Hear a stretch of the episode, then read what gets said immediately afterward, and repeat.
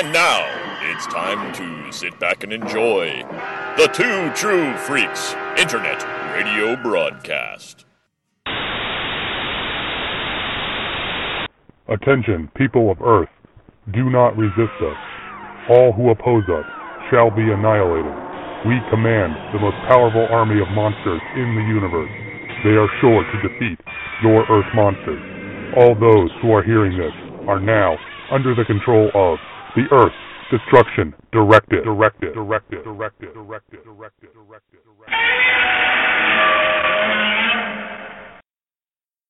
Hello, everyone, and welcome to Earth Destruction Directive. I am your host, Mr. Luke Giaconetti. I'd like to thank everyone for downloading and listening to the show today. And we've got a very special episode for you, and I do mean we in a very real and literal sense, as I am joined by not one, but two fellow freaks as my guests. Uh, so this time I'd like to introduce my guests uh, from left to right across your podcast dial. I've got Dr. Bill Robinson. Hello, Bill. Oh wait, I gotta finish putting on this rubber mask to hide my green face.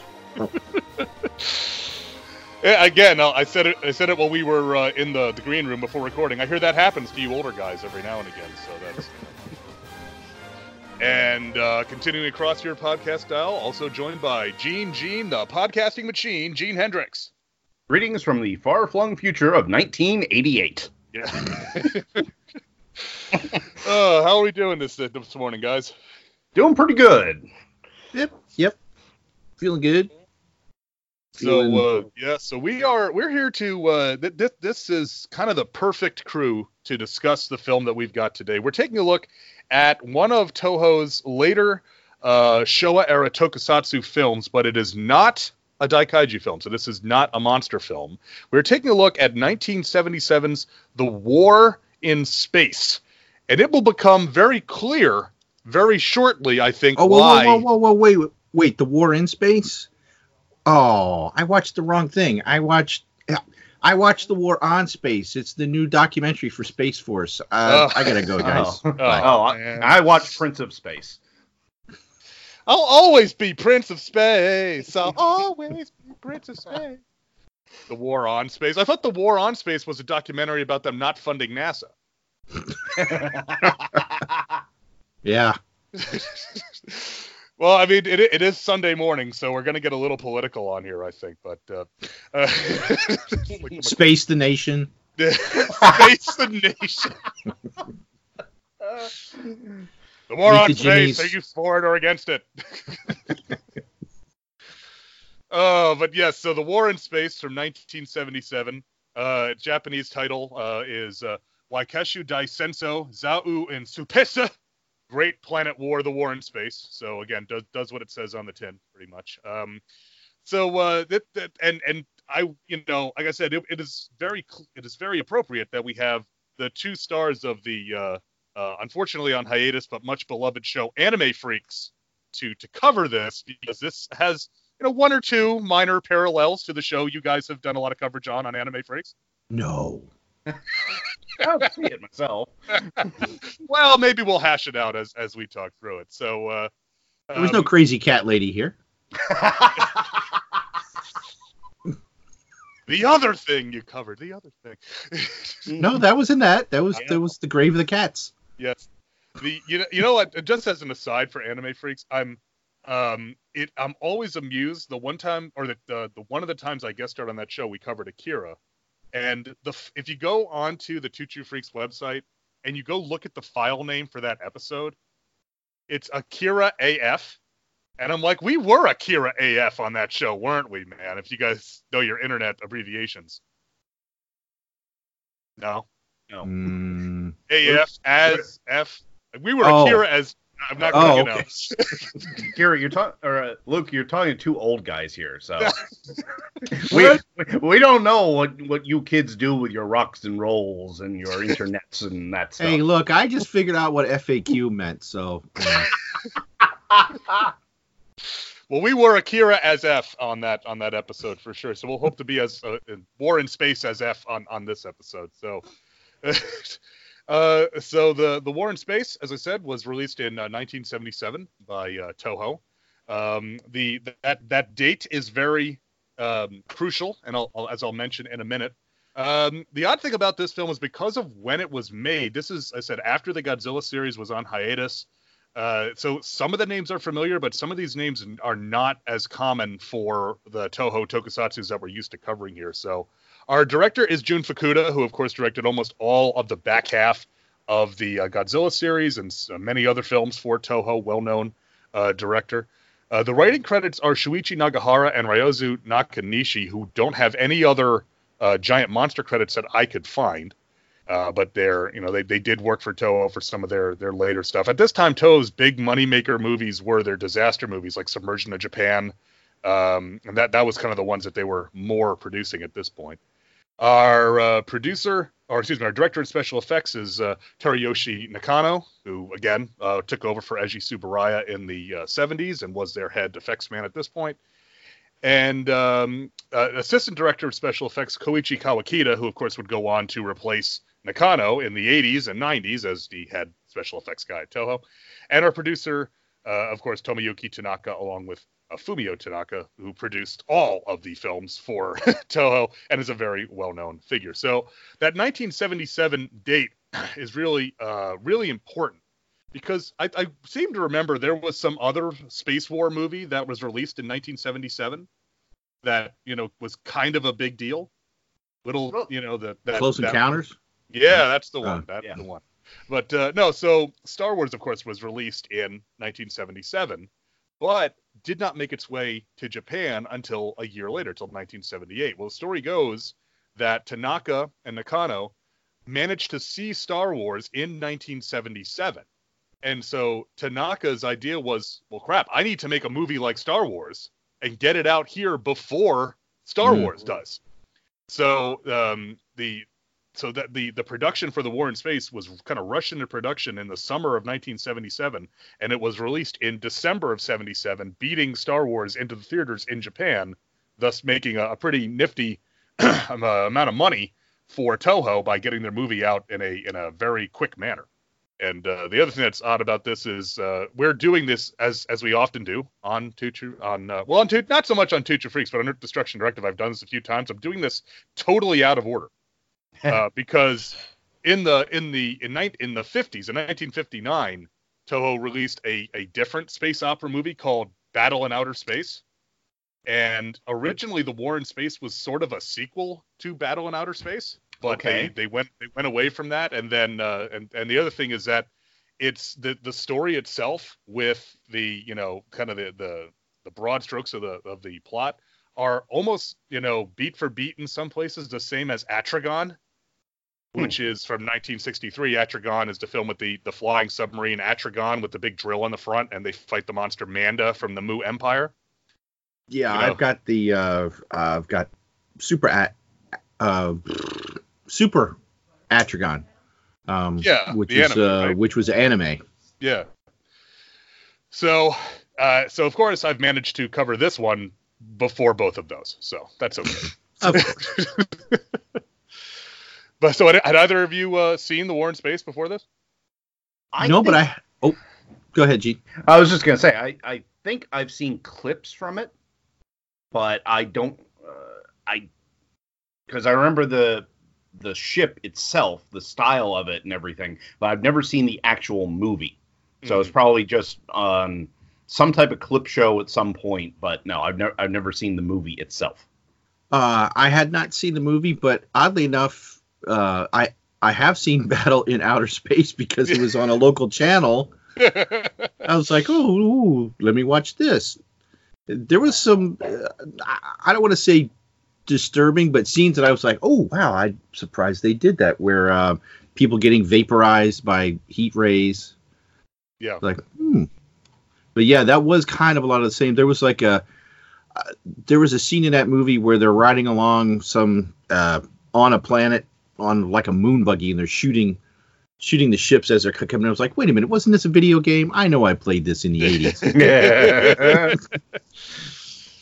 Well, appropriately, the War in Space does, you know, use stock footage from Battle in Outer Space.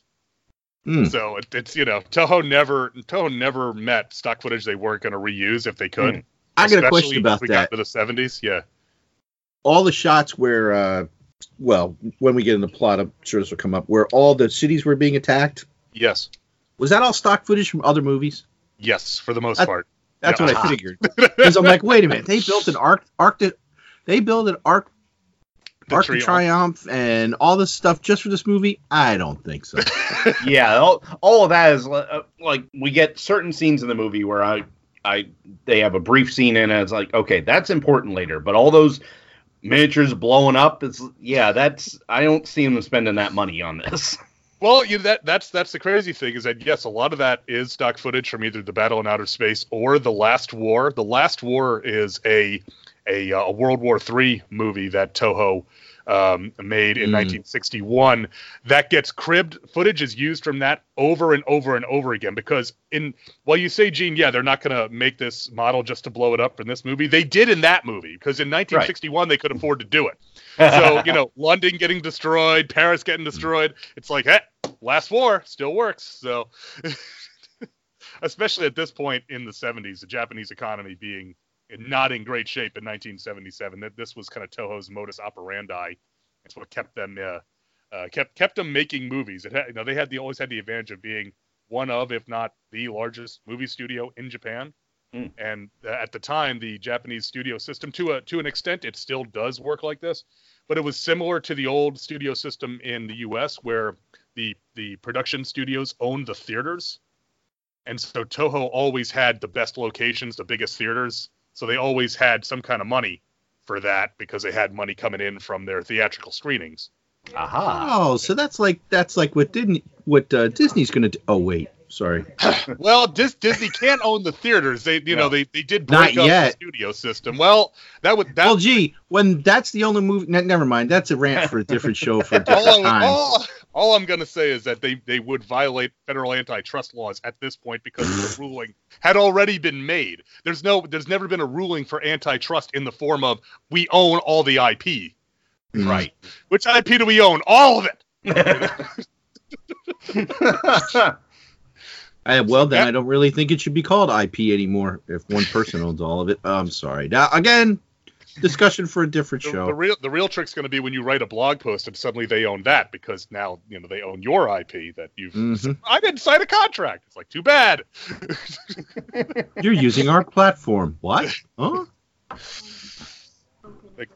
Mickey don't shiv, man. You know, we we talked about that way back on Frogs. You know, the the Disney cops. oh, you hit your head. Oh, oh, watch out there. That's right. Oh, I don't know. He just fell. You might want to watch out. He's crazy, man. I don't know. You don't want to mess with him. But before You don't want to talk to the Sarge. He's got a really bad speech impediment. he's a lunatic, man. I'm telling you. But the before Disney shuts us down because uh, you mean we don't have an in with Gardner? He doesn't even have an in. No, he doesn't. no. I, he just drives the car. That's it. Driving Miss Minnie.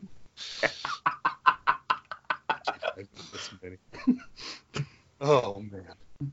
All right, so let's get let's get into this because uh, as I said, there's there's a lot going on in this, but at the same time, there's not a lot going on in this movie. So Yeah. let's get into It's the amazing war. how that is quite the app. I hadn't really thought of that. It's like there's a lot going on, but nothing's going on. This Yeah. movie should be called Tangents in Space. Yeah. There's even dialogue that I'll never know what they said. I know. That's an opening scene. I'm like, wait a minute, did I miss something? So I had to go back. No, they didn't say anything. No. Okay, all right. So in the as as Gene alluded to, in the far-flung future year of 1988, contact is lost with space station Terra while sightings of UFOs are being reported all over America and the world. A follow-up investigation headed by UN scientist Professor Schmidt and his men. Oh my God, the Red Skull. Yes, I'm feeling. Uh, the space station crew managed to report to the, Ja- to the Japanese branch of the UN Space Federation that a large Roman galleon has appeared and all communication with Terra is cut. And yes, we do in fact get the the big enemy ship in this, which is called the Daimakan, is in fact a giant space galleon with a, Okay. a- yeah. I almost thought it, we were going to have Daikaiju in this movie because when they show the galleon in the first opening scene before the credit, uh, and that little demon Little thing dragon thing. pops up, and I'm like, oh, wow, uh, oh, never mind. That was like a that was like a hatch. That's Yes. decoration. Uh, yeah, then then we yes, so we get to see the the galleon right, and that that is I I always loved that. It's such a um, as, I don't know, just such an esoteric thing to have a, a and, and that again made me think of an anime type of thing. That's something you'd expect to see from that a a giant galleon ship, even with what appear to be oars out the side of it as well, Yes. which we'll later find are actually batteries, which I thought was fantastic. Or guns or gores. I don't know. Laser Oars. oars. These are oars. Uh, that that leads us into the opening credits, and then in case you didn't realize this was 1977, the opening credits will will make you aware that it's 1977. Yeah, can you dig it? yeah, yeah. yeah.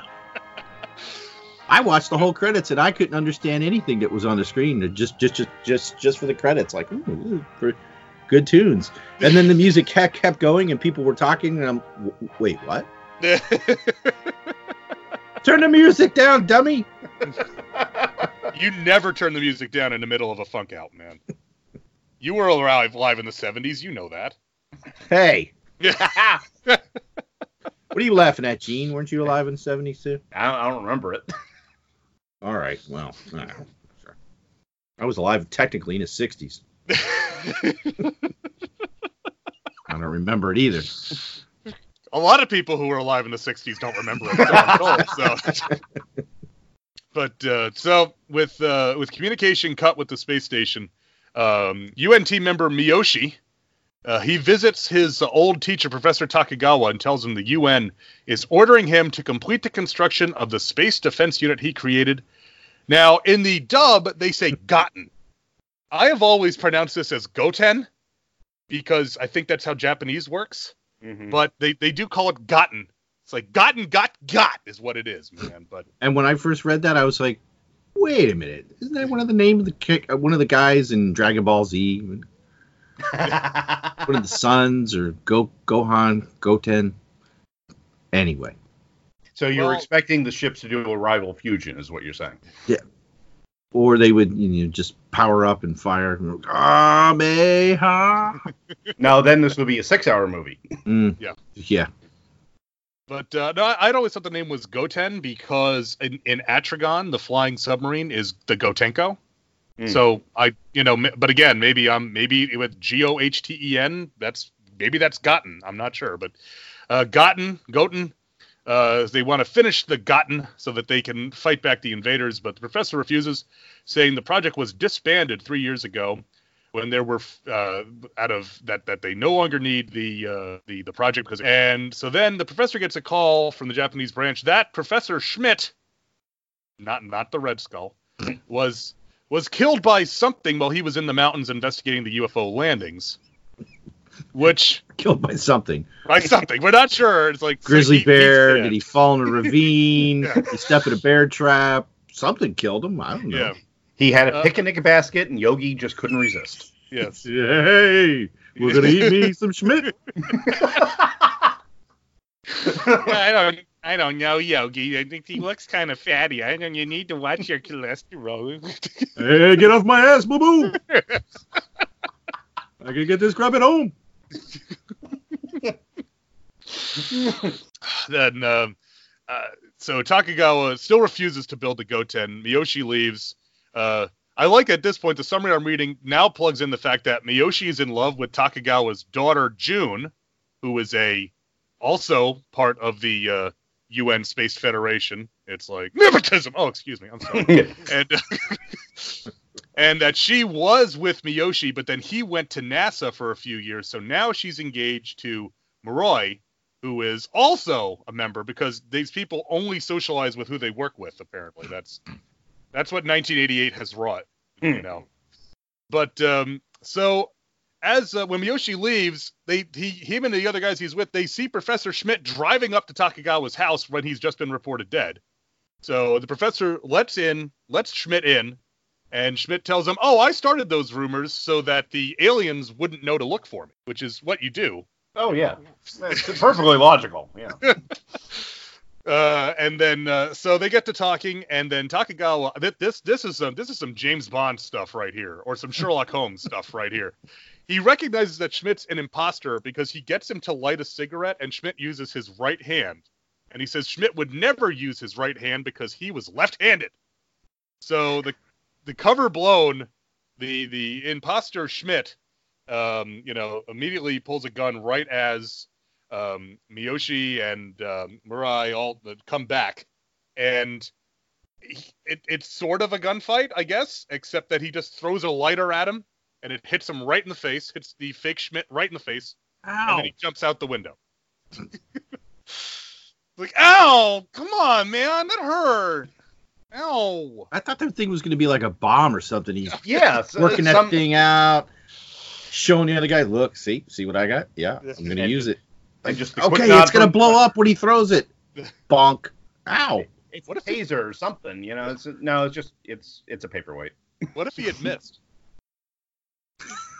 Then We'd Alien's all be like, dead. Yeah. You know, it's like, dude, what was that your plan? Is that your plan? It's like, get her. Really? It's like we we have we have UFOs blowing up cities. That was your plan. Okay. this will be a real hard planet to invade. Okay. so the fake Schmidt jumps out the window and runs away, and they then discover that he is uh, he was wearing the a latex mask, a skin mask. He's a skin job, folks, of the real Schmidt. So I, I thought this was funny. This was like some Mission Impossible stuff kind of thing here with this. So it was he was Martin Landau, really. Yeah. And he was a member of the Green Man group. yes. Ah. Yeah. The all the aliens do have green skin. We see a little bit of his skin Let's see, peeling where- back in. Where else have I seen a green alien in an anime? Hmm. Let's see. Hmm. Gamma, Gamma Hydra, Gamma. Section ten. Gamma Lot? Oh, anyway. Yeah, hold on. They'll never catch on. Well, I mean, th- this this thing with the, I mean, this was something Toho did in in the 70s. To me, this is part of the influence of, I think, um, uh, the thing about about the Japanese science fiction in the 70s is that, um, you know, this the this the late 50s into the 60s is considered as kind of the golden age of Daikaiju and and the Tokusatsu film, because TV was starting to be uh, you know, TV became more common in Japan, but it was it still wasn't everywhere. But by the 70s, TV was obviously uh, fully ensconced, and with budgets being what they were, and uh, the economy being what it was, there was a lot of uh, effort on the parts of the the uh, the film studios to appeal to the same type of stuff that was popular on TV in an effort to get the viewers to not just stay home and watch TV, but to actually go to the theaters and pay to see their show. So you see you see things start to take on the the the, the one that's always kind of used as the example is like Johnny Sokko and his flying robot, which was called um, uh, Flying Robo in in Japan. So this kind of uh, you know good guy team versus bad guy team with a giant um, you know thing that fights uh, the monsters or with a giant ship or something. That was kind of what was popular. So this is very much a, a TV sort of thing with the inst- you know it's easier to have aliens who look like humans than and then just give them some face paint than to actually you know do like an Ultraman where the aliens have a full costume and a full makeup appliance and all that. Mhm. So that this this kind of struck me as as very much a you know uh, Scott Gardner and Chris Honeywell like to say something has 70s damage. This is like 70s damage for um, a tokusatsu. hmm So um, I, I, this this is great. You know, so Miyoshi had gone to the professor and said, "Oh, we need to restart the got the Gotten project," and he said, "Nope." And so as soon as this happens, the professor they they order him, "Okay, restart the Gotten project," and he goes, "Okay." Alrighty. Oh, you mean they're coming after me? Oh yeah, yeah. We gotta get this done. Morals, schmorals. Ah. Morals, schmorals, as long as I'm alive. Yeah.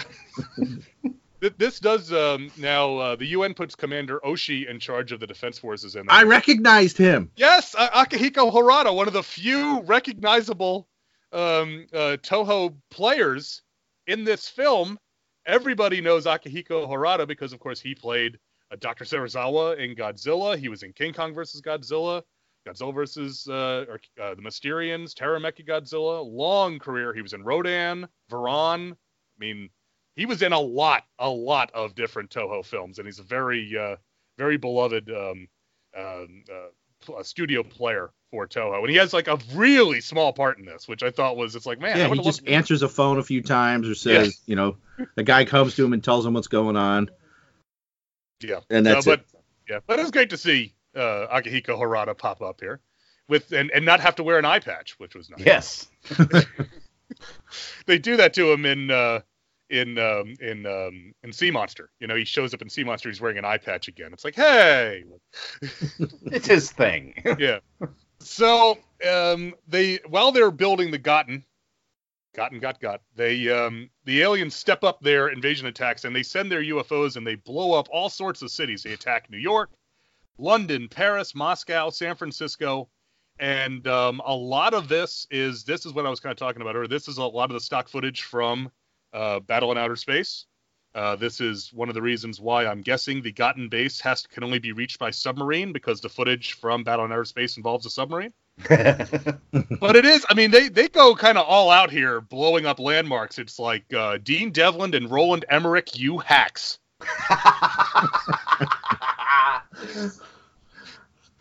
Early destruction porn. Yeah. Yes. I mean, it's you know, it, it's I mean, uh, they I mean, London Bridge gets destroyed, the Golden Gate Bridge gets destroyed, uh, the Arc de Triomphe, parts of Paris. It's like they, I I do like that. You know, even though a lot of Toho films obviously take place in Japan and are centered around Japan, there there's that definite feeling of you know the Japanese concept of nemawashi and cooperation because they're equal opportunity destroyers. So they'll destroy cities all over all over the planet apparently. And, so uh, you could say they have a equal destruction directive. Yes, you might say that. especially yeah, especially in this one. Uh, but I, I do like all that. I do like that. I mean, that in a lot of the the uh, Toho films of the '70s get knocked for their use of stock footage, but I, I like it in this case because it it suits it, you know. And it's Mhm. even though it's it's using footage at that point that was uh, 20 years old, it it suits the story. So it's like okay, that's that's not so bad, and it's you not could like kind of tell that that footage was old. yeah, you can. Yeah. Yeah. I mean, especially watching it now in like a, a DVD style quality, you could you can tell that it. But it's But it's The still good. yeah, the, the difference that I look at was like you look at a film like uh, Godzilla versus Gigan, which unfortunately was crippled by its budget. Uh, there there are scenes where you know it, they use a lot of the the monster stock footage, and so you know Godzilla you know changes drastically how he appears from scene to scene. You know, Mhm. day and night no longer matter. You know, in in that here because it's first off it's a montage Mhm. and secondly it's only showing it's it's also you know only showing destruction it's not showing characters there's you know you don't have those kind of continuity gaps so i think it, it works pretty well even again if it's you know looking at it you know even if you don't necessarily know oh that's from uh you know the battle in outer space or that's from the last war uh, that you do that you can tell it's kind of stock footage but it is i think it, i think it's well used here to pad out the uh, the destruction Yeah, and then they suddenly are attacking Hawaii, Gilligan's Island, well that's yeah just Mackerel an island. Island. I was like, There- what, what did that island ever do to them? Oh wait, okay, that's Yeah. the secret Yeah. base. Got it. At first, Well, I they- thought they, yeah. At first, I thought they were attacking Monster Island. It's like that seems like a bad choice. yeah, you get those defenses down, you're in trouble. Uh, just um, um, you, uh, go ahead, Gene. I interrupted you. Well, I was just gonna say it, it it's the the reason they and it it might be from this era because Space Battleship Yamato was in uh, 1974, Mhm. the first season of that.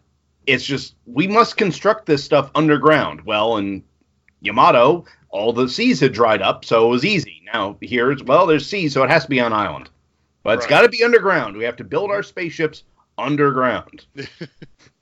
Uh, just just uh, just in the interest of um, of trivia more than anything else, the there are two scenes in that the destruction montage which are much more recent stock footage. The refinery blowing up, where the ship Mhm. catches fire and then the whole refinery blows up. That was from Submersion of Japan, which I, I mentioned uh, a little while ago. Um, a, a hugely, hugely successful uh, disaster film from 1973 based on a book where it's, as the name implies, it is a you know uh, a massive uh, natural disaster that leads the island of Japan to start sinking. Mm. And uh, actually, they made a remake of Submersion of Japan uh, in the 2010s or late 2000s. I mean, it, it's a of of all of Toho's non-monster um, output, non-science fiction output. Submersion of Japan is one of their most successful of all time. So that scene would get reused a couple of times. And then the one I love.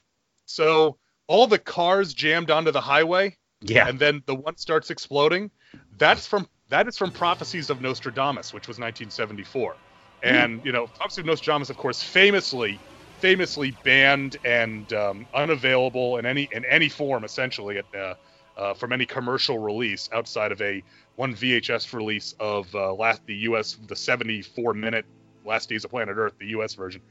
That scene Oh, of the Okay, Yeah. because I was gonna say I remember one. Didn't or, an Orson Welles one was- of those? yes, that's that's the man who could see tomorrow. Oh, okay. and it's very now that one actually has to do with Nostradamus. Prophecies of Nostradamus. If you go back in the archive, I actually covered this.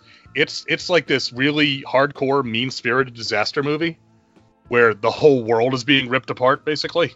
As opposed to a fun-loving disaster movie. That- no, I'll tell you, Prophecies of Nostradamus is legitimately mean-spirited. I mean, the the shot that like that that highway scene, for instance, which uh, again, uh, considering that Prophecies of Nostradamus was pulled from theaters by Toho in the middle of its release and Oh. then thrown into thrown into the, the vault never to be released again. Uh, for for different reasons, it actually deals with. Um, I'll, I'll, mention it real quick, but that that scene of the cars all blowing up um, they use that footage a lot. I mean, they even use it in um, Return of Godzilla, which we know as Godzilla 1985 here in the states. I mean, even as late as 1984, they were still using that scene of the cars all blowing up. In the on- in the original context, um, as the cars are blowing up and all of them are blowing up, it cuts to you know the family with the young kids crying right before they get blown up. You know, it's like there- there's a massive tidal wave scene at one point, and of course, so we have to cut to the family eating their dinner before they're all washed away by the giant tidal wave. You know, when the uh, when the ozone layer is destroyed and there's you know burning amounts of solar radiation, we have to have a, fa- a whole family getting burned to death. it's a cruel ass movie. That's all I gotta say. Yoshimitsu Banno was, I mean, he he had a, you know, he was uh, he, he had a point, and so help me God, he was gonna drive it home. So, but um, uh, but in any event, um, so yeah, that but that scene of the cars all blowing up is the most well-known, one of the most well-known bits from Prophecies of Nostradamus, just because it was used over and over and over. Again. I just I just thought that was funny. Um, uh, ju- just to close the loop, the reason why Prophecies of Nostradamus was banned was there are two scenes, one depicting uh, like uh, natives in New Guinea who have been uh, turned into cannibalistic um, monsters by atomic radiation, Ooh. and uh, and then there is a scene at the very end of the film where our main character is at, at about the 85 minute mark, the film turns from narrative to hypotheticals, and you know, of course, in, in a in a Japanese science fiction film, the worst case scenario is always thermonuclear war, right? So that that's what happens, and then so we get the scene of the the world after the war, and it's a wasteland, and there are these two, you know, grotesquely mutated humanoids, you know, fighting and uh, beating, you know, one beating the other one to death in order to get a worm to have something to eat. So, Huh? needless to say, the, this depiction of the survivors of an atomic attack did not sit well Mm. with certain groups in Japan. I can imagine. Yeah. So Toho pulled the film and said, "Nope, never happened, never happened. I don't know what you're talking about."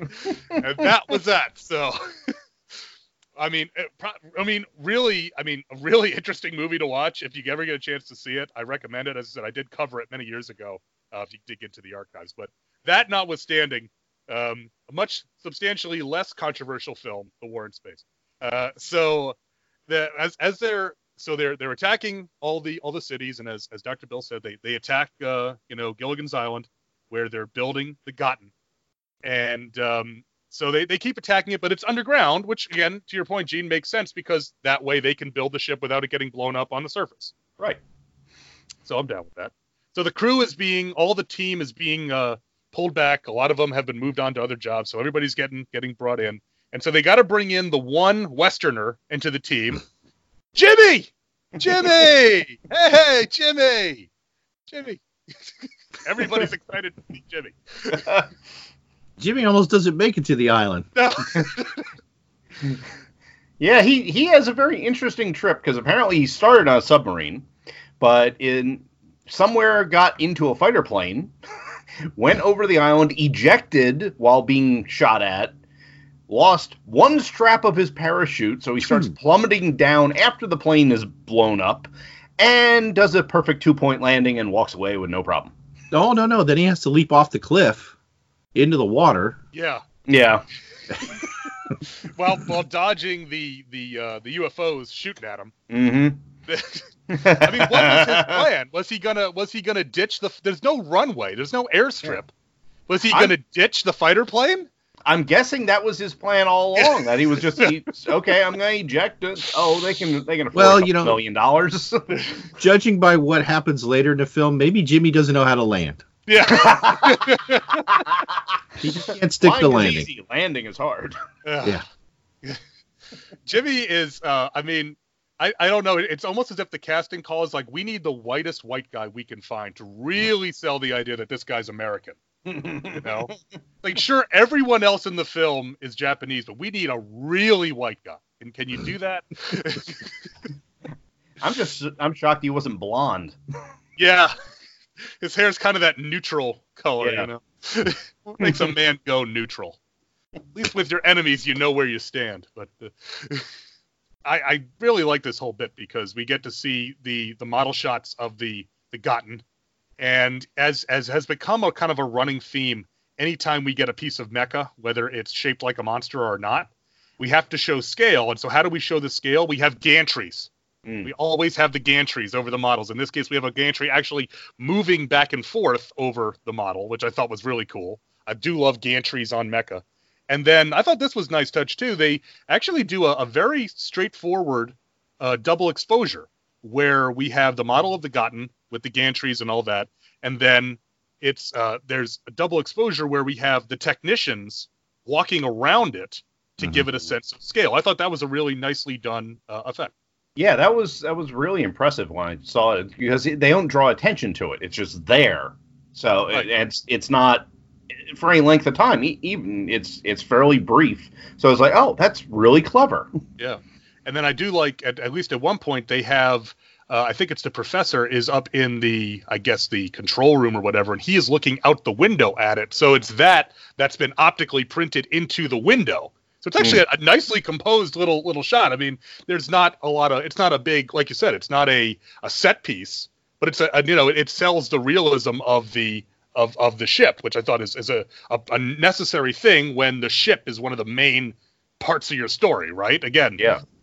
so that uh, that I thought was neat. So the um, the the uh, aliens continue stepping up their attacks. I do. Well, we'll mention this when we get in there. But uh, so they they make their they're they're not they're done playing around. They realize the Gotten is about ready to be completed. So the aliens actually infiltrate the base and start laser gunning everybody in their way and taking over disguising themselves as the sentries and they get in and actually infiltrate onto the Gotten itself right as it's ready to launch. Uh, and uh, they demand that they're gonna they're gonna take it and they're gonna kill the professor and all that. But nope, here come uh, Murai, Jimmy, and Miyoshi to come save the day. And I love that they, you know, all of the crew is like, you know, is but they have you have the our three guys, and then you have the aliens, and then behind them is you know the skipper and uh, June and other members of the crew, and so they just fire indiscriminately at them. We're gonna sweep this area and don't care. It's like, it's like, uh, oh damn, oh man, he's Whoops. good. Oops, no. Those lousy aliens, they killed the skipper, you know, but not so much. So, uh, but uh, yeah, so I thought that was, you know, it's it's like that story of um, uh, in um, in in the movie the in the movie The Black Hole. Yeah, Mm. the Black Hole from 1979. When they were filming it originally, they had put little LED lights in the tips of the laser pistols that the actors were using. Uh, but the idea being that oh, when that that way the tip will light up, and then when we we can go and animate the beams in later. Except that they would just pull the triggers constantly and just fire. And they said, well, we can't use that. So, so with the uh, alien um, infiltration put down, they launch the Gotten, and we get to our first dogfight with the Gotten taking.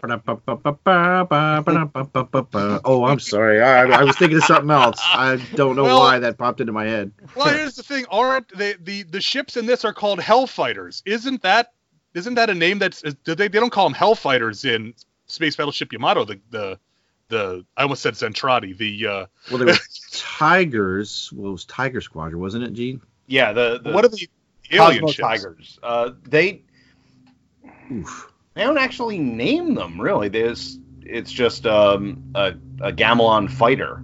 Mm, okay. Mm. But uh, yeah, so the the hell they it's and this is this is this really puts over the Gotten because these fighters, these Hellfighters, have been these have been the only alien ships we've seen other than the quick look at the galleon at the beginning, and they've blown up whole cities, you know. But the the Gotten just doesn't even have to use its main weapons. It's like, oh, fire the aerial depth charges. It's like, Yes. Huh? What? well, What? First, before we even get there, yeah, this is how confident the captain is. It's just stop all engines, hold position, Yeah. let them shoot at us. we're not even gonna move. We're we're gonna be a stationary target. So this he must have unobtainium armor on this thing. right. This guy's What? no Captain Avatar. That's all I'm saying. Well, how, I mean, how else are you going to know if your armor is going to hold up unless you test it, right? Oh, yeah, test to destruction, right? But I, I mean, I'm okay with them launching mines, but is it really a depth charge if you're not in any depth? Hey, hey, it's an aerial depth charge. It's a height charge. uh, yeah. So Which, they, they, well, yeah. that doesn't really work because you figure they're pretty much on an equal plane, right? Let's say Right. they're at 10,000 feet. So if it's an aerial depth charge and it's going to go off at 10,000 feet, it would go off as soon as you shot it. Although it could have a delay, I'll give them that. Yeah, it is sure. 1988. They do have technology. It's far flung future of 1988. I, I, I do like that if you if you put all the Toho movies into one continuity, as I've seen some people try to do. This film takes place like 11 years before Destroy All Monsters, which is just really amusing. Which takes place in the, the far flung future of 1999. But uh, Wow. in any event, Why didn't they Uh, use the Goten? Well, because I lost the drill missile. Oh, I'm sorry. it's been mothballed since there'd never be another alien invasion ever. right. Or any monsters or anything. Yeah. Yeah. So so they, they take care of the squadron of Hellfighters and they launch into space. And I thought this was uh, well. First off, the Hellfighters themselves, I think they're kind of interesting in that they're they're spheroid.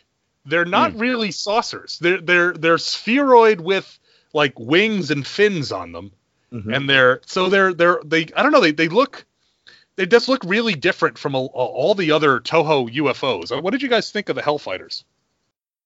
Yeah, they they reminded me, and it it's in the future, but they reminded me a lot of the UFOs from the TV series UFO Mm, yeah. be, because it's it's more uh, those aren't round so much, but they, they've got this central block and they just have something that spins on the outside of them like a stabilizer. Mhm. So it was it was interesting because it, it was almost like they took uh, a tennis ball and just stuck bits on it Mm-hmm. Right. yeah. them. It made me think of the flying little spheres from Phantasm. Ah, Angus Scrimm's over there. Ah, boy, get them. boy. so uh, yeah, I mean, I, I like them. Like I said, I, my my favorite um, Toho UFO will always be the Exians UFOs from Monster Zero. But I thought these were these were neat, especially since there was just so many of them, and there's some really nice bits where you get fleets, you know, different squadrons in the fleet all going in different directions. Mhm. and it's like wow that that must have been a you had that had you can imagine the complexity of staging that on you know over the effects tank or whatever where you had to get the different ships moving where they weren't going to the wires essentially weren't going to collide with each other. Uh, but uh, but the aerial depth charge, um, you know, with their far-flung 1988 science, takes care of the uh, the fleet, and they they head out into Earth orbit. And um I thought this was another really wonderful effects shot where they are the the Gotten is in is just outside Earth orbit, and we get them in space with the Earth below. I thought that was, and they do Mhm. the whole saying farewell to Earth. I thought that Yeah. was really lovely. I expected someone to yell, "We will return." Yeah. But the the one thing, and this is because There are only two weeks for the Gotten to get back to Earth. Will they make it back in time? Uh, but the way my engineering brain works, unfortunately, is when they go out into space and they s- okay shut down the main engines and bring up the uh, the up what do they call them the ion engines. Ionic engines. Ionic engines. Yeah. Well, the ionic drives are up on what would be the tail, so they're off of the center line. I'm expecting the thing to start tumbling. because there's no gravity to counteract it. It's, well, all the thrust is off over here, so we're gonna now spin. No, Oh, they wait had those minute. little. They had those. Did you notice when they stopped in midair? They had those little front thrusters that kind of Oh. slowed them down. So they were possibly using the other thrusters to right the ship. Yeah, yeah, Yeah. yeah. that's it. I'm, I mean, I'm willing to accept everything up to this point. I kind of have Yeah. to accept. yeah, this. good point. Yeah, it's just, it's just I there are so, some things I watch. Like we were watching an episode of Restaurant Impossible the other day, where they were in Pittsburgh and redoing. Well, I want this to look like a bridge, so let's let's make it look like beams and rivets. I'm like, but you don't put rivets in the middle of the beam. no. Uh, it's just it, my brain does that to me. I'm sorry. Luckily, it wasn't a load-bearing beam that they were doing then. No. Just a decoration. So, so with the the Gotten out in space, uh, they start heading towards Venus. I'm Uh, your Venus. I'm... Oh, sorry. Little Bananarama, because it is 1988, so that would Yep. be okay. it's been a cruel summer for the crew of the gun. Oh wait. It's been- now, as they're flying out, it's going to take them, I think, nine days to get to Venus. Um, Murai asked Miyoshi to take care of June if something should happen to him. It's like, oh, dude, you just signed your own death warrant. That's right. It's the 70s. Take Yeah. care of the poor woman if I die. Let's not discuss anything with her. No, Oh, no. Well, also, the token woman on the crew. yes. Who again, Hey, happens it's to not- be this- yeah, She was there because she was hot, okay? Not Well, just because she was his daughter. I do like that, not because she's my daughter, because she's a good technician, not the best technician. Yeah, she's, she's good. She's fine. She'll, Yeah. She can do the job adequately. Yeah, she's a passable technician, and that's what we need, right?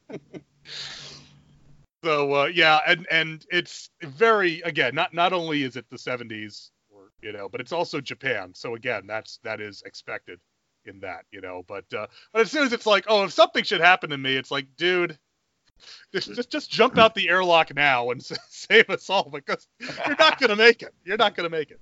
Uh, so and after, they all they all change into stolen Nova uniforms from Yes. Yamato. It's like, Yeah. what, wait, wait, what? Oh, Yeah, the the orange unis. It's like it made me think again of the orange uniforms that everybody wears in Destroy All Monsters. Yeah. You know, but because inexplicably in space you must you wear orange because they do that in Monster Zero. Also, they wear orange uniforms. I I don't know why that is. I don't know that the U.S. had the U.S. ever had orange uh, astronaut outfits. That's Ja- I don't think Japan. I mean, Japan doesn't have a, a space program per se. So Space Yeah. Night 1999 had. Well, that was that was the UK though, wasn't it? So that wasn't. Oh, that's true. And then uh, Jimmy Wildstar gets his uh, note from home. yes. We're all dead here. We're fine. Carry on. have, have fun out in space. We'll we'll just be dead over here. We I- we, we get the montage. of Yes. with the family. Oh like, my "Aw, God. man." the montage of Jimmy's family. I, I love that they're all watching him cry. And Yeah. then June's Nobody like, can I, console this guy. Yeah. I love June. I think he's crying. It's like, are you sure? It's like Well, his back's to us. We can't really tell. you're standing. What? They're standing about 20 feet. I think he's crying, guys. oh, oh my God, what's wrong? What about the jerks? I do love it, and I yeah, the, the family flesh, like his whole family, every single member of his family's dead. Even that one cousin that he, you know, only saw that a couple of times, dead. And the dog too. Yeah. oh yeah. So that yeah. So Jimmy gets it. Jimmy Nova gets his uh get, gets his but I like that better than Jimmy Wildstar. yeah. Jimmy Wildstar, Jimmy Nova. But they both sound they both sound like indie wrestlers. You know. Weighing in at a combined weight of 538 pounds, Jimmy Wildstar and Jimmy Nova. They are Nova. Jimmy's. paired together because their name is both Jimmy. But um, so uh, with with with all of the emotion set for the film, uh, we don't need any more. So they continue out. They come across the ruins of the Terra space station, which is that's why there was no more communication because they blew it up. Damn you all to Murderers. hell! Oh, wait a minute. I got something from back back when they were receiving the quote unquote transmission yeah. from them and the channel was going in and out. I'm I'm watching that going, I'm like, dude, just turn the dial in between the two stations. You'll get your reception fine. E- e- either that or you're trying to watch 1980s porn on a scrambled channel is what you're doing. Not Where- that I where- did that. Whereas out, when he was the the guy in the station was saying, "Oh, space galleon, you know, huge ship come to attack us," all I, my mind went to Star Trek: The Motion Picture. We are under attack. I thought that they're probably on Earth going, all right, we got to drug test them as soon Yeah. as possible. The giant space galleon, man. Oh, wow. Yeah. Okay, send Space OSHA up there right away. Yeah, please. space OSHA. There, we'll get a there's a space OSHA moment later on in this film as well, which is which is fantastic. Um, so they they come across the wreckage of the Terra and they go on board. Uh, it's like, oh, we need to go. It's like we there are no survivors. It's like they say that. It's like, well, we got to go get their bodies so we can give them a burial. And it's like in space. You're just gonna you're just gonna throw them out into space, right? I mean, I guess No, I no, guess we're to gonna- cart them back and take them back to Earth. yeah. Yeah, That's Yeah, the all right thing to do. They're gonna get all the ice cream out of the freezer and they're gonna shove the bodies in. Unre- uh, unrelated ice cream social tonight at our Well, technically, they could save the ice cream and just tie them to the side of the ship. I mean, Yeah. Oh, Oh, yeah, I love that. Too soon? He's the one guy's gonna go out because he's adamant. We have to get the bodies. So, do you know how cold it is out there? Um, close to absolute zero. yeah. I mean, yeah, it's space. Yeah. It's one temperature. yeah, there's there's not there's not hot spots and shade, you know, it's not the way it works. It's not like Commando Cody with Radar Men on the Moon where there's clouds in space. But Right. why is clouds in space? Why does the Earth have a shadow? Why are we watching this? The classic Radar Men on the Moon. So, so they go in there and they go get the, the body of Mikasa. Mikasa S. Sukasa, captain of the That's his they- sister, Sukasa. Tsukasa. well, they, they bring him on board, and of course, Mikasa is an alien in disguise. And so they, they, they take the one thing of value from the Gotten, the girl, and they and, and he gets the hell out of there and escapes with her on a UFO. Uh, they take they take June. So the uh, that that's why we again that's why we needed a girl here. Um, so I love this. They they chase after the UFO and they receive a message. It's a message from Commander Hell, the self-proclaimed Emperor of the Galaxy. It's like, dude, what are you like 15? Well, Commander Hell, the Emperor of the Galaxy, man. he's got to be an adolescent because it wasn't enough to take June hostage. Yes. They Oh, had no. to get her in an S and M outfit. While rather the- quickly, I might add. Yeah. Oh my damn. I I love the the fetish gear that they put June in in this. It's like I said, it's bad enough that she's the only the only female in this story. She's wearing, like I said, the the very shapely space uniform, and then they put her in a a leather outfit that is a tank top, essentially, and hot pants. and she's being held by the a crossbreeding between Bigfoot and a a longhorn steer. Who's totally not Chewbacca. Let's No, just make not- that no. clear. Not Totally all. not Chewbacca. And- Chewbacca didn't use a laser axe. That's right. Yeah. Yeah, that is the the Space Beast Man is his name. And yeah, but as, as soon as I saw it, it's like, oh my god, it's like we're not selling this to you know pubescent boys enough already. now we put the one pretty girl in leather fetish gear, and I mean, again, 1977. Okay, it's not as bad as the 60s, but I mean, those are shorts. They don't leave much to the imagination, and neither does the top. Really, it's like, holy damn. No, the top has a, a clear plastic window across the front of it. Oh yeah. I'm, like I said, I'm sure that I'm sure there were some some Japanese boys that became men right at this very moment. so yeah, the the Emperor of the Galaxy Hell. They actually they they hail from the third planet of the Yomi system in the Messier 13 Nebula, 22,000 light years from our solar system. And, they love the Romans. Yes.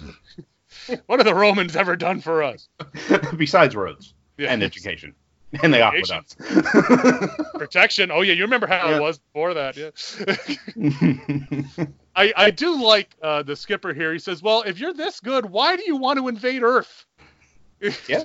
There's no other planets." And he's like, "Well, we like the, the you know." He tells them that the planet is dying and they need a new planet, and that we like your planet, so we're going to take it because Earth is the nicest planet in the block, apparently. So and did Uh, did the Emperor steal Serpentor's throne here? yeah, it does kind of look like that.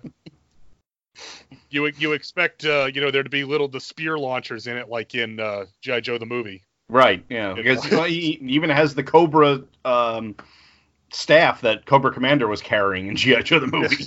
Hogwash! I was once a man. Yes, was was once a man. The line I the line I like from that is when is when Cobra Command when when Serpentor runs down Cobra Commander and Cobra Commander says that um, that Serpentor won't allow any to speak in his defense. You first, noble Destro. And Destro says, militarily speaking, it is only fair to say the Cobra Commander is a world class buffoon. what? lies, all lies. But uh, yeah, he does. Yeah, ba- yeah. Basically, they they're it's on it's on loan from Sunbow. It needs to go Yeah. back to shoot the season three of GI or season two of GI Joe. Um, so they of course the the heroes they they they need to. It's like oh we we need to you know rescue June and also stop these guys from blowing from invading our planet, but mostly rescue June. Um, so the the Gotten makes it to Venus, and Miyoshi, Murai, and Jimmy uh, use a space Winnebago to go recon the alien spaceship. I swear to God, it looked like the Yeah. space Winnebago from uh, from uh, from Spaceballs. yeah, it's just the wings are pointed down instead of out. It even had like the stripes and the door and Yep. everything. Well, if that stupid thing could fly all along, why did they even bother driving on the ground to start with? Gotta save fuel. But um, well, I see when I first saw it, I didn't know it could fly, and they just start driving over the hole. I'm like, wait a second, where's the ramp? It's it's it's that reduced gravity on Venus. Um, right, I, yeah. I do really like the whole the whole um, both the effects and the sets for Venus. There's some great shots of the Gotten flying into the Venusian atmosphere. Everything's orange and cloudy, and there's some you know really barren, nice sets that they made. This this is a really you know again for a film that was fairly made up fairly on the cheap. This is where the money went. Went to the second half of the movie here for sure. It, it looks really nice. Oh yeah. You Wait, can, you which can I'm wondering if- every- which I'm wondering if the people that would u- uh what just well two three years later do Flash Gordon think of this scene where they come up through the uh up through the clouds and stuff. Yeah. Like, oh. dive. oh, sorry. So I yeah, I thought I really I thought this was was nice. Again, there's after that the heavy reliance on stock footage in the front half. They this is clearly where a lot of the effects budget was spent. I think it looks really nice. Um, so they they use the space Winnebago to go on recon. They find the uh, the enemy HQ with the the galleon ship outside, which has a giant force field around it. Um, and they take some reconnaissance photos, but then the Daimakan uh, reveals, as, I, as we said earlier, that the ores are actually laser batteries, and they blast the living heck out of the space Winnebago, and they beat feet out of there and get and return back to the Gotten. Apparently, the Emperor does not like the space paparazzi. It's like get out of my office, you know. so they uh, and th- this is what I love. So they review all the reconnaissance photos they take, and they see the the the the decorative ornate head front, you know, frontispiece on the ship, and they immediately decide it's an air duct. Right, because that's what you need on the front of every space galleon is an air duct that leads right into the corridor system.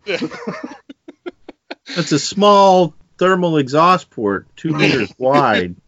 Oh, sorry. Yeah. so they're they're going to use this to sneak in. So they they make a plan where they're going to launch the fighters to dis- to destroy the force field and keep all the fighters busy, while a small band will break away from the main group. And uh, I didn't catch that. yeah, and then yeah, so uh, Miyoshi and some of the other crew will go in the in the uh, space Winnebago to infiltrate the ship once the force field is down. That force field's operational, uh, but uh, come on, trap. on, old buddy. now again, it, that's pretty good. I mean, it's one thing to watch Star Wars and make your knockoff of Star Wars. It's another thing to watch Star Wars and make your knockoff of Return of the Jedi. You know, seven years before it comes out. That's pretty. Yeah. Exactly. Uh, so they uh, so they they launched this, and this I loved. I love this. So they launch the space fighters. oh, They this, this, this launch system is amazing. They get everyone in their fighters, and then they're on a conveyor, and they convey the ship over, and they get launched into the barrel of a revolver, which then revolves like the chamber of a revolver and launches them. It's like that is awesome. Okay. I thought that was awesome too. uh, Until spoiler towards the end of the movie, oh, when the same revolver is actually shooting energy things, and I was like, "What happens if they used the wrong setting?" Well, oops. I, I Whoops, I, I do Bob, have- you set the wrong thing up. we're gonna well- we're gonna need another Timmy. well, you know, I do have a no prize for that. I, I, I- I'd have to go and get the, I'd have to review it, but they, I believe they call them like energy torpedoes that they fire from the revolver. Oh, okay. So okay. it again, if, if, and I, I may be wrong because they, at the end of this, again, spoiler alert, there's a lot of red and blue lasers flying everywhere. The, the GI Joe connections continue, but um, uh, it, if if if I'm if I'm remembering that right, and they're launching torpedoes, that would make sense that they would fire the torpedoes out of the launcher. Right. So Yeah. I, I again, I, I may be I may be incorrect on that, but yes, that is so neat. I mean, and, it, and it even had it even I mean it's not just like it's a barrel; it's got the indentions like the rev- barrel of an actual revolver. It's like it's it's a it's a side of the spaceship. Yeah. It- it- you have to save weight on a spaceship, so of course you're gonna mill that out when you're building it. yeah, absolutely. Oh man, so they so we have um, as as uh, Miyoshi and company infiltrate the Daimakan. There's a big uh, dogfight going on, and they keep shooting at the. They're trying to break down the force field by shooting at the the cave mouth above it, and shooting at the force field. Uh, this doesn't work. This doesn't work until um, you know uh, Jimmy. Jimmy is is making his last strafing run. He gets hit, and as we said, Jimmy doesn't really know how to land. Boom. Kamikaze Jimmy goes Yep. down. Um, He does. Take, He. Jimmy Porkins. Jimmy Park- Well, it's it's him and his unknown wingman because Yeah. both of them hit. Well, he's again, he's he's kind of like the A-wing pilot again in Return of the Yeah. Jedi, who takes out the the the the um, what what's that called? The uh, the Superstar Destroyer. The executor. Executor. That's it. So it's like increase power to the blast shields. That's firepower, firepower. That's why. So Kamikaze Jimmy, which sounds like a band name, uh, take you know tonight live Kamikaze Jimmy. It's Kamikaze Jimmy and the Space Beast. Dude, I saw them that one time, man. They were awesome. But They opened up for Commander Hell.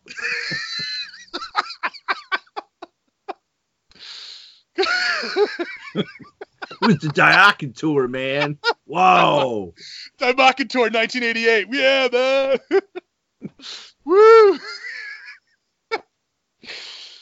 Oh man. So they uh so in, so they infiltrate comic after Kamikaze Jimmy takes it down. They they infiltrate uh, in and uh so they they infiltrate up and they I love the they have a clear plexiglass manhole that they have to get through. Yes. I'm not sure the purpose of that. Because there's no ladder associated with it, so it's not Yeah. like it's meant for access. Yeah. but they but they make it through the uh, that and then this this was a space OSHA moment where they shoot the guy up on the upper level and he falls off like flat off. There's no railing or anything. Well, they are an empire, right? And all empires hate railings. Yes. I mean this this is dead this would not pass muster in Space Mutiny where you know there's railings everywhere. Right. fall off of railing. So it's like, no, that would that be a not rail kill? I'm not sure what that is. Uh, so as they continue to infiltrate, they have to get through um, this uh, bizarre. Uh, I, again, I'm not sure what this does. Where they have a, a little chamber they have to go through, and it alternates between red and blue. Is it an ex- again? Is it an exhaust port? It's, yeah, I was confused by that. I was like, okay, I'll just okay, well whatever. because when it's red, It's dead. It, it it's safe. Oh, and then then when you uh, when it changes color, it zaps whatever's in there. So since this is off of the uh, air vent opening, I'm guessing it's to prevent microbes from getting in. But it's a wouldn't big you bug want zapper. wouldn't you want it com- active all the time then? Right. Uh, maybe they just can't afford to keep it powered up. Uh, yeah. I would have probably waited a couple cycles to see the catch the timing on that thing, though. You know, like, oh yeah, yeah, yeah, yeah. Yeah. Just go. oh yeah, two of us Oh. can make it, no problem. Yeah. Wait a second. Yeah. I'll wait my turn. Thank you. it's like I said, go. Notice Miyoshi goes first. Also, is like, yeah, Mm. I'm, it's totally safe, guys. Yeah, you Yeah. two can go to time. Yeah, but uh, so they they continue going on, and they suffer. Just you can tell it's the big fight at the end because all the nameless guys start getting gunned down as they continue to move through the the uh, through the uh, the galleon here, uh, which is really not surprising. But No. um, so Miyoshi finally makes it through. He's the last guy left, and he finds June uh, still in her fetish gear, and he's uh, very excited, but only lasts for a minute because the Space Beast Man is also there, and he No, is. no, wait, no. We got to give June her moment because she had figured out the whole base six thing and how to open the door and using those little, you know, hexagonal whatever buttons and she, Yeah, she yeah, had her that's- moment Yeah. in her fetish gear, but she had a moment. Yeah, that's right. Yeah, they they they get she. That's right. I got my order mixed up. He finds June in her fetish gear, and then they get thrown in a cage in a cell. right, because he forgets that guns can actually fire from a distance and Yeah. decides to charge the emperor. Yeah. Oh, that's right. Yeah, he, the emperor's what zapping him? What's Yeah, just he's got throwing him like a, backwards? yeah, he's got like a repulsor ray or something Yeah. in his in his uh, walking stick. Yeah, Almost and, like he uh, was. You know, this is more and more like the end of Return of the Jedi. It's like he it was. really the- is. It Yeah. really is. it- I hadn't even seen all, all these. And now, young spaceman, You you just will die. die. Your friends will find the, the force field quite operational. I'm afraid you'll find the space beast quite operational. Can I can I give it a, a Star Wars aside at, at the risk of drawing the wrath of, of Twitter?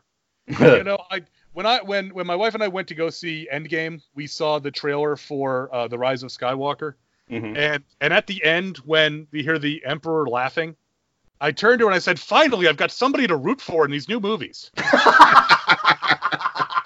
Finally. I'm just saying. I mean, that'd be imagine that. It's like the end, the Emperor wins. It's like, oh, that's the setup for the new trilogy. It's we're gonna do the, the first trilogy again, guys. It's all a loop. It's all a loop, man. it's like the merry-go-round, up and down, up and down, and around. But uh, yes, so they get thrown in the cell, and Miyoshi again excited. He's locked in a in a cage with June. He's like, well, you know, we're gonna die, so maybe it's like she's like, no, I can get us out of here. He's like, no, no, baby, please. Wait, was that a deleted scene? What? Yeah, that that's in the uh, that that that's in the expurgated version. But um, so they uh, using she's able to yeah escape from the uh, the uh, prison cell because she watched the emperor use the little six hexagonal pad thing I love that their whole society apparently is based around the hexagons, except all of their military technology, which is based on circles. Um, and their architecture, which is Yeah. also circles. besides all of that, Yeah. everything's based on hexagons. But uh, so they- But the fact that she gets it first try. Yeah. No, no, Well- no. It was the second try. Okay, yeah, that's right. Because we cut to, um, oh, I, you know, we, Captain, we have your daughter and your primary character in this script. so now you must surrender to us. Yeah. Yeah, I, I, well, it follows the rules of passwords in movies, right? It's always like the third try, and you Mm. guess it by looking around at the stuff around you. It's like, oh, it must be this, you know? Yeah, it's video game logic too. Like, yes, obviously the combination to this thing in Skyrim is, oh yeah, it's on the back of the key that I have to open the door too. Yeah, yeah. just once, I'd, I'd like a movie or a video game where the password, the person gets it by opening up the desk drawer, and there's the book that says passwords on the front. yes. Funny thing like, you mentioned all that. right here. Funny thing you mentioned that. I didn't realize you had to look at the back of the key. I must have missed that and was going through the text. And I get to oh. the spot. I'm like, well, well, why can't I get in? I'm trying combinations and trying combinations. So I left and went and did some other things. And then one day I'm just scrolling through my, you know, I'm looking at the objects. I'm like, wait a minute, there's things on the back of his key. Hey, duh. oh man, just uh, tune in for more of Dr. Bill's confusions on the next episode of No Consoles for Old Men, Oh, permanently well, on. hiatus. well, you can get that on any episode I'm on Dr. Bill's confusion. of anything. Where am I? You're on Venus, apparently. just, just just keep it between the navigational beacons. That's what we say down here in South Carolina. So, uh, even though I live in the upstate, nowhere near the, the beach, but Mm. uh, reminds me when I was when I was on my honeymoon, we met a couple from uh, from England, and we got to talking at dinner, and they said, "Oh, you're from South Carolina? Do you guys live at the beach?" I said, "You guys are from England. Do you live right underneath Big Ben?" You live in a chimney? Aye, there, governor, come blimey. well, you can see Big Ben from every point in England, can't you? Yeah, the Big Ben and the London Eye, if movies Yeah. have taught me anything. So, but again, my, my honeymoon in Jamaica notwithstanding. So now with uh, them escaping, now we've got to pay off the the Space Beast Man bit. Yes. And uh, the Space Beast Man, he loves his mono axe. He must have been playing the TSR Buck Rogers game from the 80s. It's like I'm gonna throw something at it, and he's gonna Yeah. chop it, and I'm gonna Yeah. throw something at it, and he's still gonna chop it. I mean, and what, what I love about this axe is it attracts laser beams. yeah. It doesn't matter where the axe is, the lasers go right to it. Charging it. It's charging it up. Yeah, Yeah, because that's a cool you know, axe. Why why would you aim at the guy wielding the axe when you can aim at the axe? You need. I think you need to Let- Let's incorporate the not aim at the. Sorry, sorry. Go ahead.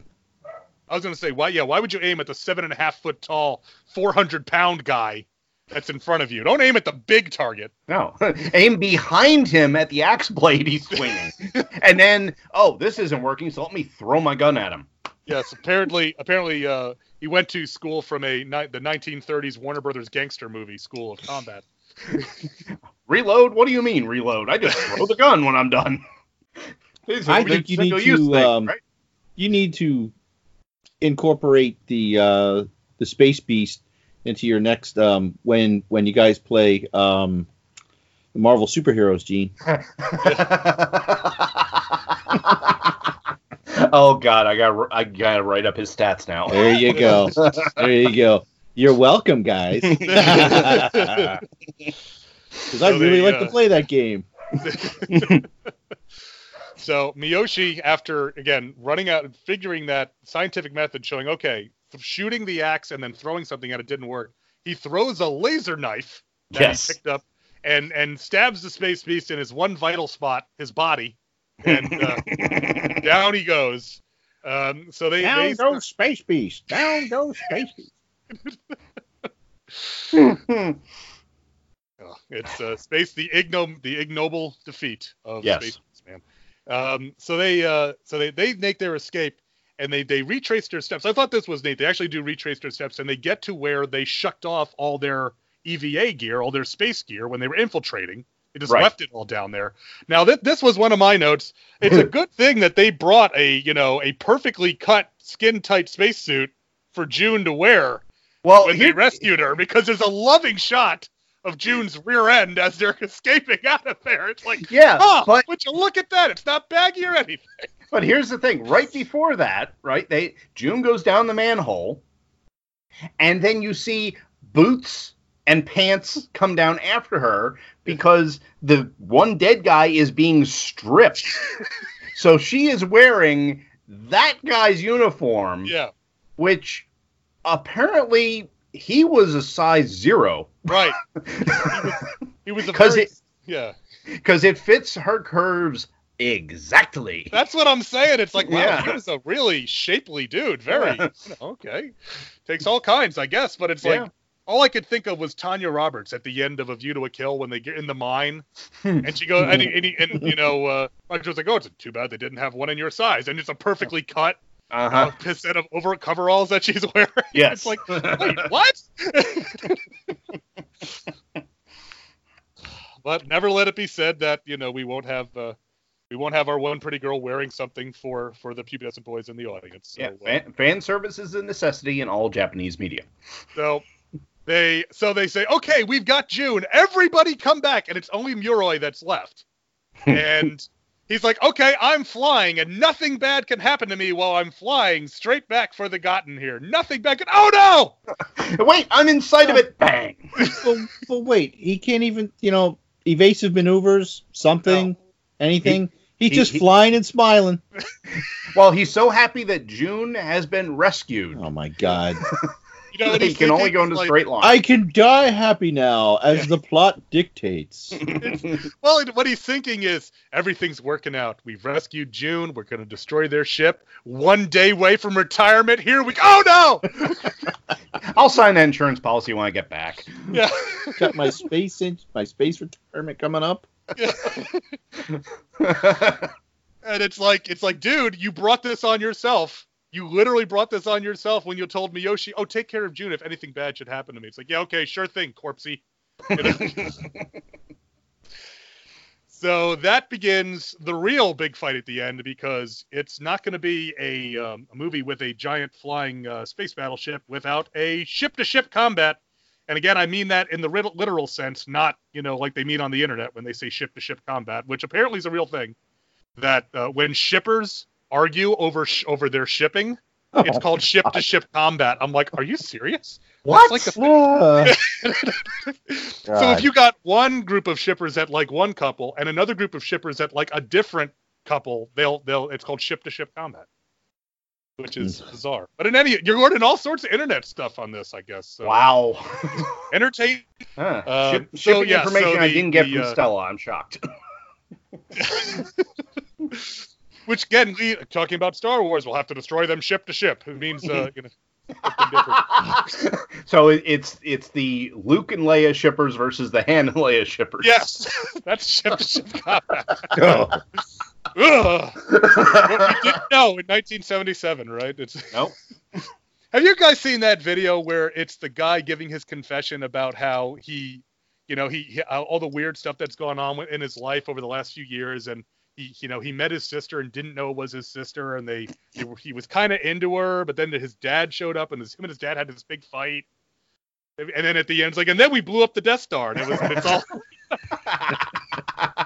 no, but I did see a post Mark Hamill made once. Um, someone asked, you know, when did they tell you about Luke and Leia's relationship? And it was apparently he said, "Okay, well, you're a princess, right?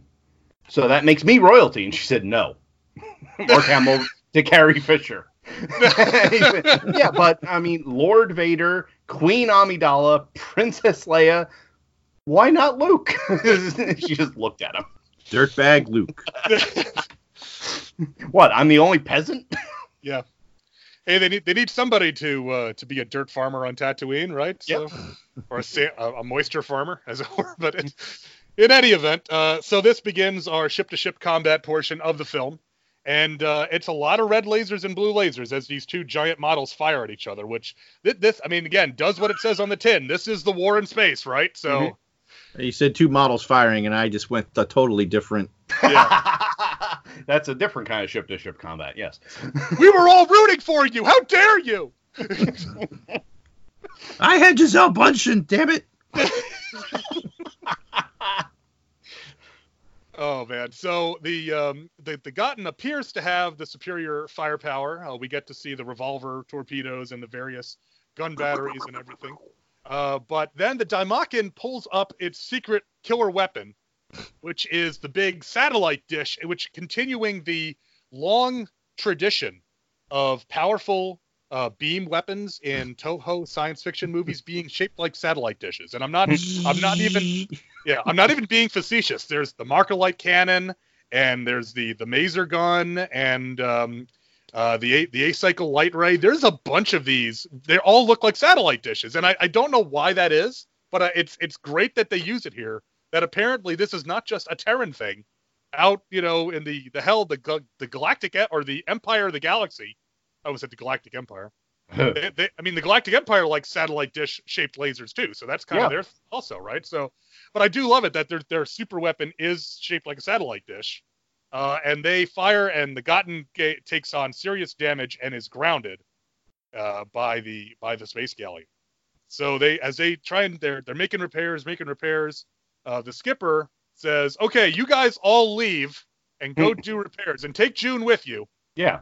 Leave me alone on the bridge. No, nothing wrong here. Just go. Get out. No, wait, wait, wait, but you guys are that just awesome emoting and acting of June. It, let me just let me just redo the lines for you between father and daughter. June, go. Okay. June, just go with them. Okay, Dad. Like what? it's not, you, uh, uh, it's like she's that oblivious. She's just like she could have been chewing gum in that scene. okay, I'm gonna go with that. Bye And let, bye. let's let's also not forget her fiance just got blowed up about three I minutes. know. Yeah. And then they come as soon as he leaves down his secret elevator. Yes. they, I mean, come, they- Where'd he go? they come back Where'd, where'd in. he go? Hey, How'd he get out? Captain. And then they, they get the the whole spiel about, well, this is why I really didn't want to build this ship. Here's my parallel to atomic weapons. yes. This is my oxygen destroyer.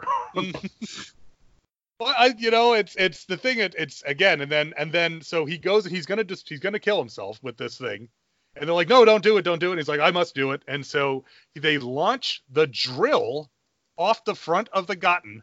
So wait, that So wait, we we have uh, a ship that's got a super powerful beam weapon being attacked by a drill that is missed missiles that. I at them. I was I was fixating only on the drill. I forgot to be. Never mind. Yeah. Okay. It's just they reverse the good guys, bad guys. right yeah, but uh so yeah so they they um they they detach the drill from the Gotten with him inside. It's launched into Daimakan it uh, causes all sorts of problems inside the Daimakan and it crashes Breaks- into a breaks the- volcano. It breaks the it breaks the throne. yeah the the, the sunbow people are pissed. Um so that that's and and down it goes and uh, this causes everybody's as so the, the Gotten uh, watches as the uh, the Commander Hell and all the other uh, fun-loving members of the uh, gal- the Empire of the Galaxy go down into a volcano. They start getting out of Dodge. We get out into into space. They look back at the peaceful planet Venus as it starts undergoing everybody's favorite type of reaction, the chain reaction, Hmm. and uh, blows up in a uh, something that I don't think will have any problems at all for our solar system. No, no, no long-term ramifications from that. Ah, No. gravity will be just fine. Gravity schmavity. As long as I have the Um, Earth. Yeah. and uh, getting back to June, so her dad has sacrificed himself and blowed himself up real good. June, are you okay? Yeah. You lost your fiance and your father in one day. How do you feel? Fine. Okay. He's like, you, I still got my Yoshi to take care of me, so it's all good.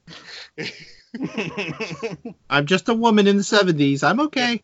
I'm I'm just a woman in the 70s in Japan. Yeah. it's like I I'm good with whatever. Sure.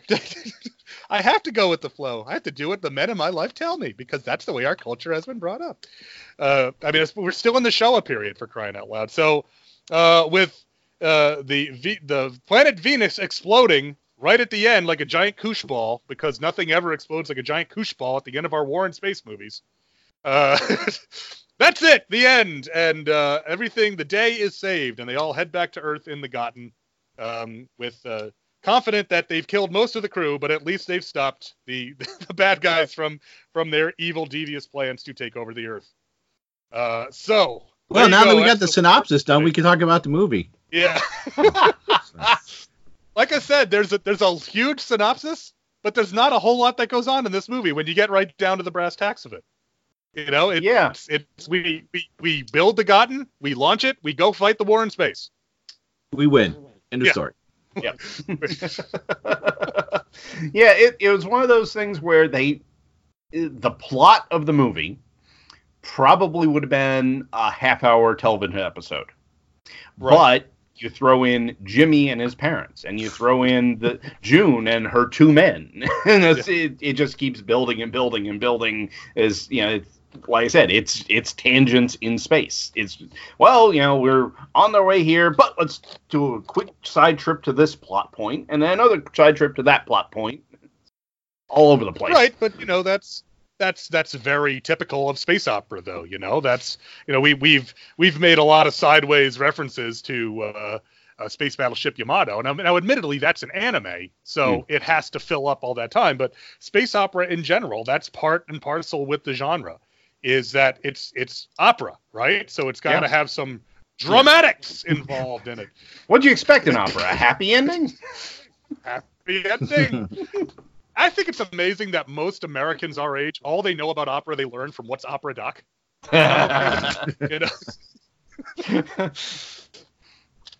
so, but uh, so yeah, so I, I I enjoyed this. I thought this was a lot of fun. It's a definitely, hey, let's go make a movie like that American Star Wars movie and get it out before it comes over here to Japan. Mhm. Uh, it it is definitely a a rehashing of Atragon uh, with the, the the flying battleship and the reluctant guy who what doesn't want to build it and uh, the uh, invaders that have a super weapon and all that. It's very much like um, like I said, Space Battleship Yamato, which was because that was what 1973 I want to say 73 74 in Japan. 74 was the first series of that, yes. Yeah. So that had already been a well-established piece of media in Japan by that point. That was very popular. So it's like, yeah, it wears its influences on its sleeves. But I tell you what, for a goofy 90-minute tokusatsu space war movie, I thought this was a lot of fun.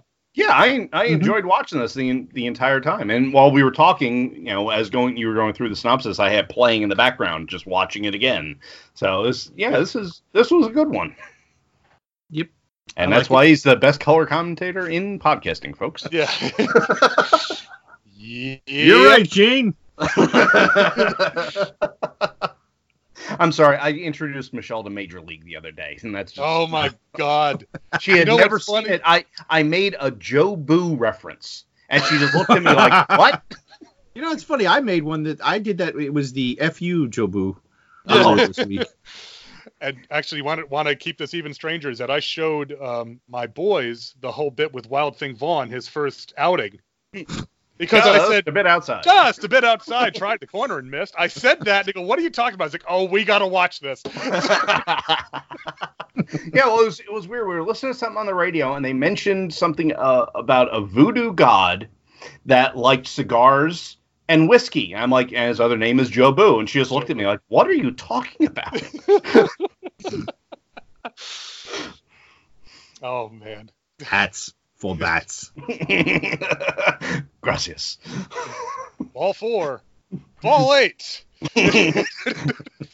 How are they laying off pitches that close? oh God. We gotta get we gotta get Spataro on the horn and do Major League on uh, on Is It Jaws. That's- Oh yes. You'll You get- think I'm having a heart attack? I'm too old. We're all out of towels. I'm too old to go jump in a some locker. locker. We'd have. I guarantee you, he put if, if if producer Paul Spataro puts out a call to do Major League, there will be a line of people. Oh yeah. Uh, but we're not talking about Major League. We're talking about the the War in Space. So um, yeah, so if you want to own the War in Space, good luck with that because unfortunately the DVD of this is totally out of print, unfortunately, and um, Toho doesn't seem real interested in, in re-releasing a lot of their non-monster films.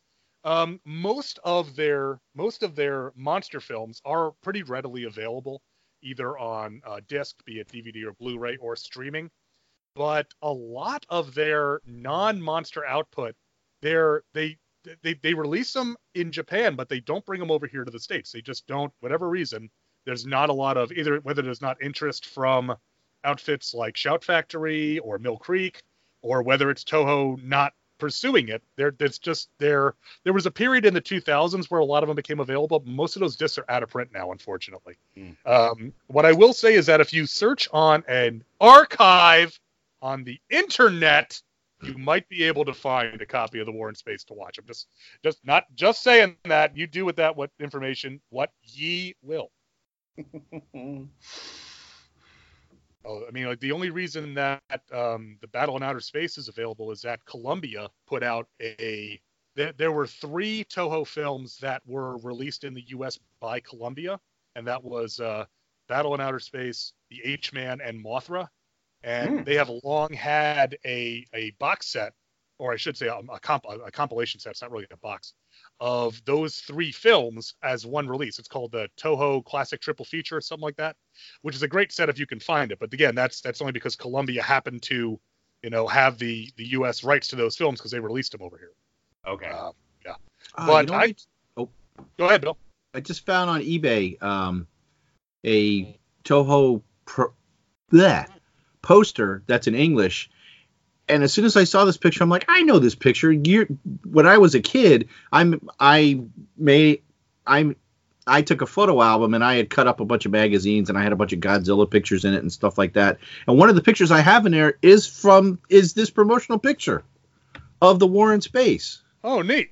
Yeah, sorry. I- Cool. No, that is cool. I mean, War, War in Space. I it I don't did it ever get released in the U.S. I don't know that it did, but they Toho would prepare international versions um, of of their films, and they would take them, especially at this point in the 70s, they would get them dubbed in Hong Kong, which is why if you watch um, the what's the the the international dubbed versions of any of the 70s Godzilla films, they all have that kind of um, sort of flat um, delivery. It's because that, Mhm. that is the that that was the type of English that was used in the dubbing houses. Yes, I know that poster as well. Okay. yes, That's yeah. cool. I was And like, that, that's a pretty accurate depiction of the movie right there. yeah. Pretty much, yep. It's even got the Hellfire uh, ships there. Yeah, the Hellfighters, and yeah, there you go. But um, so they, they would prepare international versions of their films to be released in overseas, and they would dub them into various languages using the dubbing houses in um, in in Hong Kong. And th- this actually is is um, th- this is kind of a bone of contention for some viewers because uh, if you're used to the dub that was prepared by, like, say, AIP or one of the Western movie studios, and then you hear the international dub and they're not the same, it really changes the movie. You know, if you're Mm. used to hearing one, basically think about a movie you've watched since you were a kid, and the dialogue is everyone's voice is one way, and the dialogue is one way, and then you watch the same movie and it's been redubbed. Mhm. You know, it's it's it's really throws you off. this is more a problem for the Gamera films than the Godzilla films. But there's a couple of Godzilla films like Sea Monster, Son of Godzilla that fall into this.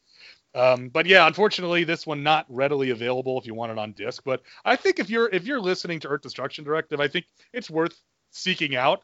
I think if you're a fan of of you know the the the space battleship motif, I think it's definitely worth uh, seeking out because it's to me it's a really um, solid entry into that little subgenre of uh, um, I mean it's just just mostly Japanese science fiction, but you know the whole space battleship concept. I think this is a good uh, version of it. I, I agree. Yeah, it's it's it doesn't have the the depth of the characters that a lot of them do, but it's still very good. And you can it, it's not it's not like a super robot kind of uh, movie where you have one or one to three operators of this gigantic thing. This has an actual crew, and you see all these different people. They're not named, but you see the crew. So it, it it for me that's what part of what I like about the space battleship stuff is you have this huge cast because you have to. You can't operate a ship of that size with just a few people. Right. Right, Bill? Yep. I'm sorry, Bill. All I can all I can remember is uh, do you remember years ago we did an episode of Back to the Bins and we we managed to talk for like 90 minutes about one book and then we released a second episode of other stuff. you you tell the story about where you got a notice from the selective service while you were already enlisted. I'm in the Navy. Oh yeah. Yeah. Yep. Yep. In other words, they drafted me. Yeah, the drafted me. seldom used little known reserve activation clause. In other words, Captain Sir, they drafted me. they did. You, you. What are you gonna? I'm just gonna do the whole movie. oh, Oh. we need you. Oh, there's some thing out there. Why is everything a thing? Why is everything we don't understand a thing? I bet they redesigned the sick bay too. I know engineers; they love to change things. I could do this all morning, so we better stop. Will you, Spock? Will you sit down? Let me change out of my space dentist outfit. well, so we all love TM uh, STTMP, unfortunately. But uh, so uh, so okay, so uh, guys, thank you very much for coming on. Would uh, you know we as part of the the contract that we all signed with Demonzacor, we have to allow guest opportunity to plug their own things. So, uh, Gene, where else can we uh, find your uh, creative content on the internet? Well, at the moment, not very many places. I'm I'm kind of in the middle of a rather major relocation, so right now the only uh, show that is currently releasing episodes is the Class 1000 Marvel Superheroes live action role playing podcast. And yes, that's the actual name. And they Uh, will soon be facing the space beast. well, act- actually, we've we've uh, finished the game. Uh, we got through that entire module, so I've got a mess of episodes that, that I have to sit and edit. but Mm. they come out once a month. Uh, there will be a special episode coming out in a, a few months where we got a new player joining us. So we just said, hey, he's got to create a character. Let's record it and release that as a special. So look look for that when uh, our buddy Frank decides to make a character who he didn't want to be anything like Green Lantern, and ended up being a lot like Green Lantern. I was gonna, I was gonna say if you, rec- you know, I'm trying to think about recording a, char- a, a character gen session for me. It'd be like, Shh, oh, son of a bitch. Well, remember, Marvel Yeah. is all random. Right? Yeah. So we pulled out the the big the big book, the uh, the Advanced Powers Guide or the Ultimate Powers Guide, and used that to create his character. So he's an android. I'll spoil this for you. He's the android who has uh, he can project illusions that he can make. Uh, so he projects images that he can make solid after he projects them. So you know, not at all like Green Lantern, but he had Yeah. his the weakness he rolled up was to electricity. Wait, So anytime he gets an hit, android? yes, anytime he gets is- I guess getting shocked by it. Okay. right, so if he gets shocked by electricity, his personality changes, and we have to randomly roll him a new personality. so he's kind of like when if Bender gets a magnet stuck on him. yeah. I'm gonna kill you for this, Amy. so that that's really the only place I can be found currently. If you want to look for my back stuff, I'm all over Two True Freaks, or you can look up thehammerstrikes.com, which is the blog I ran weekly for a number of years. So there's a plenty of content you can read. Cool, cool. And uh, Dr. Bill, where can we find your dulcet tones on the internet? Uh, you know, here and there. No, um, right now, uh, well, you you're hearing me here. Um, on back, duh. on Back to the Bins and basically Back to the Bins and listen to the Prophets. Uh, Back to the Bins, we cover comics on the Two True Freaks network. Uh, we are, where are we? Are we almost to episode 400? Well, yeah, I think we are. Well, Gene would know. He's the guy that did the spreadsheet. Do you want me to look it up? No, no, it's okay. No, you're you're, you're approaching 400, I believe. Yeah, because Yeah. I've been 400, but Yeah. uh, we're we're over that when you factor in other things. Right. Um, and listen to the Prophets, where we cover Deep Space Nine. It's my oh, it's usually myself and Scott Gardner and the producer Paul Spataro are are on Back to the Bins uh, with various guests when Scott and I are not there, which lately has been a lot. Uh, so you'll hear a lot of um, one-offs without us.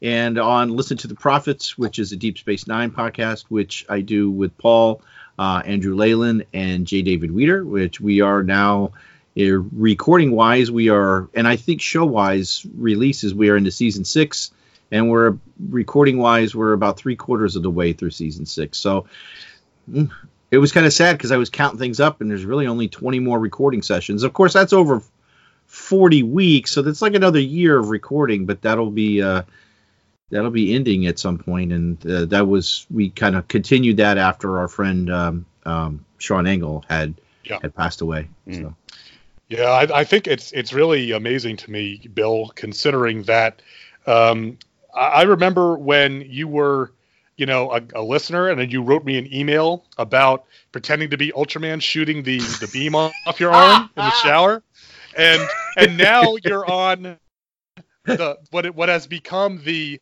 you know the the marquee podcast on the network in Back to the Bins. And now with the with the um, you know the with with the essential ending of Star Trek Monthly Monday, the marquee Star Trek podcast on the on the Yeah. network. It's look at this guy ingratiating himself right on in there, just sliding on in. Good. well, and maybe Gene and I will bring back our uh, our um, anime freaks, which which we had done for some time, but things hadn't just are, haven't been working out for me to continue that. Um, but uh, it's, it's it's still out there. It's not totally dead. This is kind of like a, a you know a kind of uh, semi reunion for that show. Yeah, or, it's an- well, this is- Yeah, and, Interstitial. yeah, and and you might see other ah you might see other giant monster related interstitials with the Mm. anime freaks crew in the future if you've been paying attention to things i've talked about in earth destruction directive you may know what i'm talking about but i'll leave that at that i won't say anything more because once you say something out loud on a podcast you have to do it so yes. Mm. if i'm vague i can vamp what was that? My my wife said something. She's like, "Hold on a minute." I said, "Oh, you need me to vamp?" She's like, "What?" I'm like, "Oh, I'm a podcaster. I know how to vamp. I know how to how to kill a few seconds while somebody looks something up." To... But in any way, thank you guys. Thank you so much for coming on. This was a blast talking about the war in space uh, with you today. Um, and uh, again, we'll have, we'll have to. Well, we will do this again at some point in the future. Uh, perhaps we'll talk about something with an actual monster in it. You know, Yeah. besides Space Beast Man. well, thank you for having us on, Luke. This this was Oh. a fun movie to watch and a great conversation. Yes. So thank you. Thank you very much for, for coming on, guys. And uh, everyone out there in, in podcast land, thank you very much uh, for downloading and listening to the show. What do you think? Have you watched The War in Space? Are you for it or are you against it? There are no middle ground on The War in Space. You, you, you're either with us or you're against us. But uh, again, it's Sunday morning. We're going to get political. But um, so uh, write in Earth Destruction Directive at yahoo.com. You can also reach me on Twitter at El uh, on Facebook, uh, Luke EDD. All this stuff is in the outro to the show. Uh, love to hear from you, and uh, feedback's always welcome. Uh, also like to say at this time, of course, this show is for everyone. All are welcome here at Earth Destruction Directive if you want to be part of our of our community here. So, uh, guys, anything, any final thoughts on the war in space? Um. Oh wait, I just got a telegram. Hold on. Uh, I'll be right back. I gotta go cry in the corner. well, Venus is destroyed, so that means mission accomplished, right? Gene, I think Bill is crying. Is Bill crying? I don't think. I don't know. I, I'm okay. So on that What's that montage note, over there? You know why Bill's crying? He just got like his, his wireless bill. Yeah, I was roaming all the way out to Venus. They should give you a warning or something. I'm just saying. now, now is now is everybody is once. Well, I wonder what my wireless bill is look, gonna look like. so thank, you once again, uh, thank you, Gene. Thank you, Bill, for joining us. Thank you, everyone out there, for downloading, listening to the show. And until next time, keep them stomping.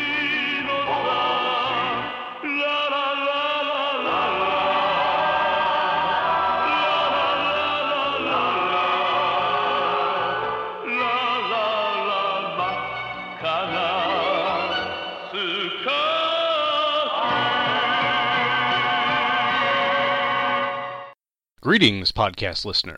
Do you like? Or maybe? Dragon Flame! How about? Or In the year 1999, an abandoned alien battle fortress crash landed on the planet Earth. Our most brilliant scientists and engineers spent the next 10 years reconstructing the damaged ship and studying its highly advanced space technology called Robotech. do you remember? Our Star Blazers! Or this? The year is after Colony 195. As the world constantly changes in the chaotic era, there are two mobile suits that could turn humans into the ultimate weapon the Wing Zero and the Epyon. Or maybe even this? After the desire for blood rules all, the only hope left is the one they call D. Or this? Gene, grappler ship's dead ahead! It wouldn't be fun otherwise. Let's do it. Or If Kardis is allowed to be reborn, she'll destroy Marmo as well as Lodoss.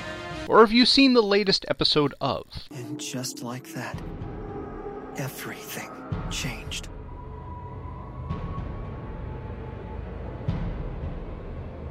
At that terrible moment, in our hearts, we knew home was a pen. Humanity, cattle. If you answered yes to any of these questions, then you should check out Anime Freaks, hosted by Dr. Bill Robinson and me, Gene Hendricks. Anime Freaks is a monthly podcast covering all things anime. It is available at twotruefreaks.com and on iTunes under Two True Freaks Presents Anime Freaks.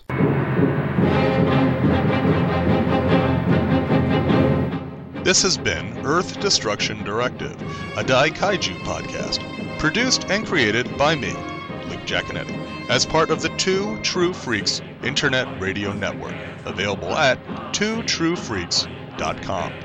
This is a fan work celebrating the history and culture of Japanese giant monsters. All movies, TV shows, comic books, characters, and other intellectual property is copyright their respective copyright holders, and no infringement is intended or implied. If you'd like to send an email to the show, you can email me at earthdestructiondirective at yahoo.com. I respond to all emails, and if you send in some comments, I'll read them on the show. All episodes of Earth Destruction Directive can be found at twotruefreaks.com. You can also find the show on iTunes. Just search for Earth Destruction Directive. You can even leave an iTunes review if you want. You can get in touch with the show on Facebook. Just search for Earth Destruction as the first name and Directive as the last name. You can also get in touch with me on Twitter with the handle Ljacone. That's L J A C O N E. And if you want to buy something discussed on the show, head on over to twotruefreaks.com and click on the amazon.com link on the front page. Any items you buy during your session on amazon.com will help keep the lights on and it won't cost you anything extra. Thanks for listening and be sure to come back next time for more city stomping fun on Earth Destruction Directive.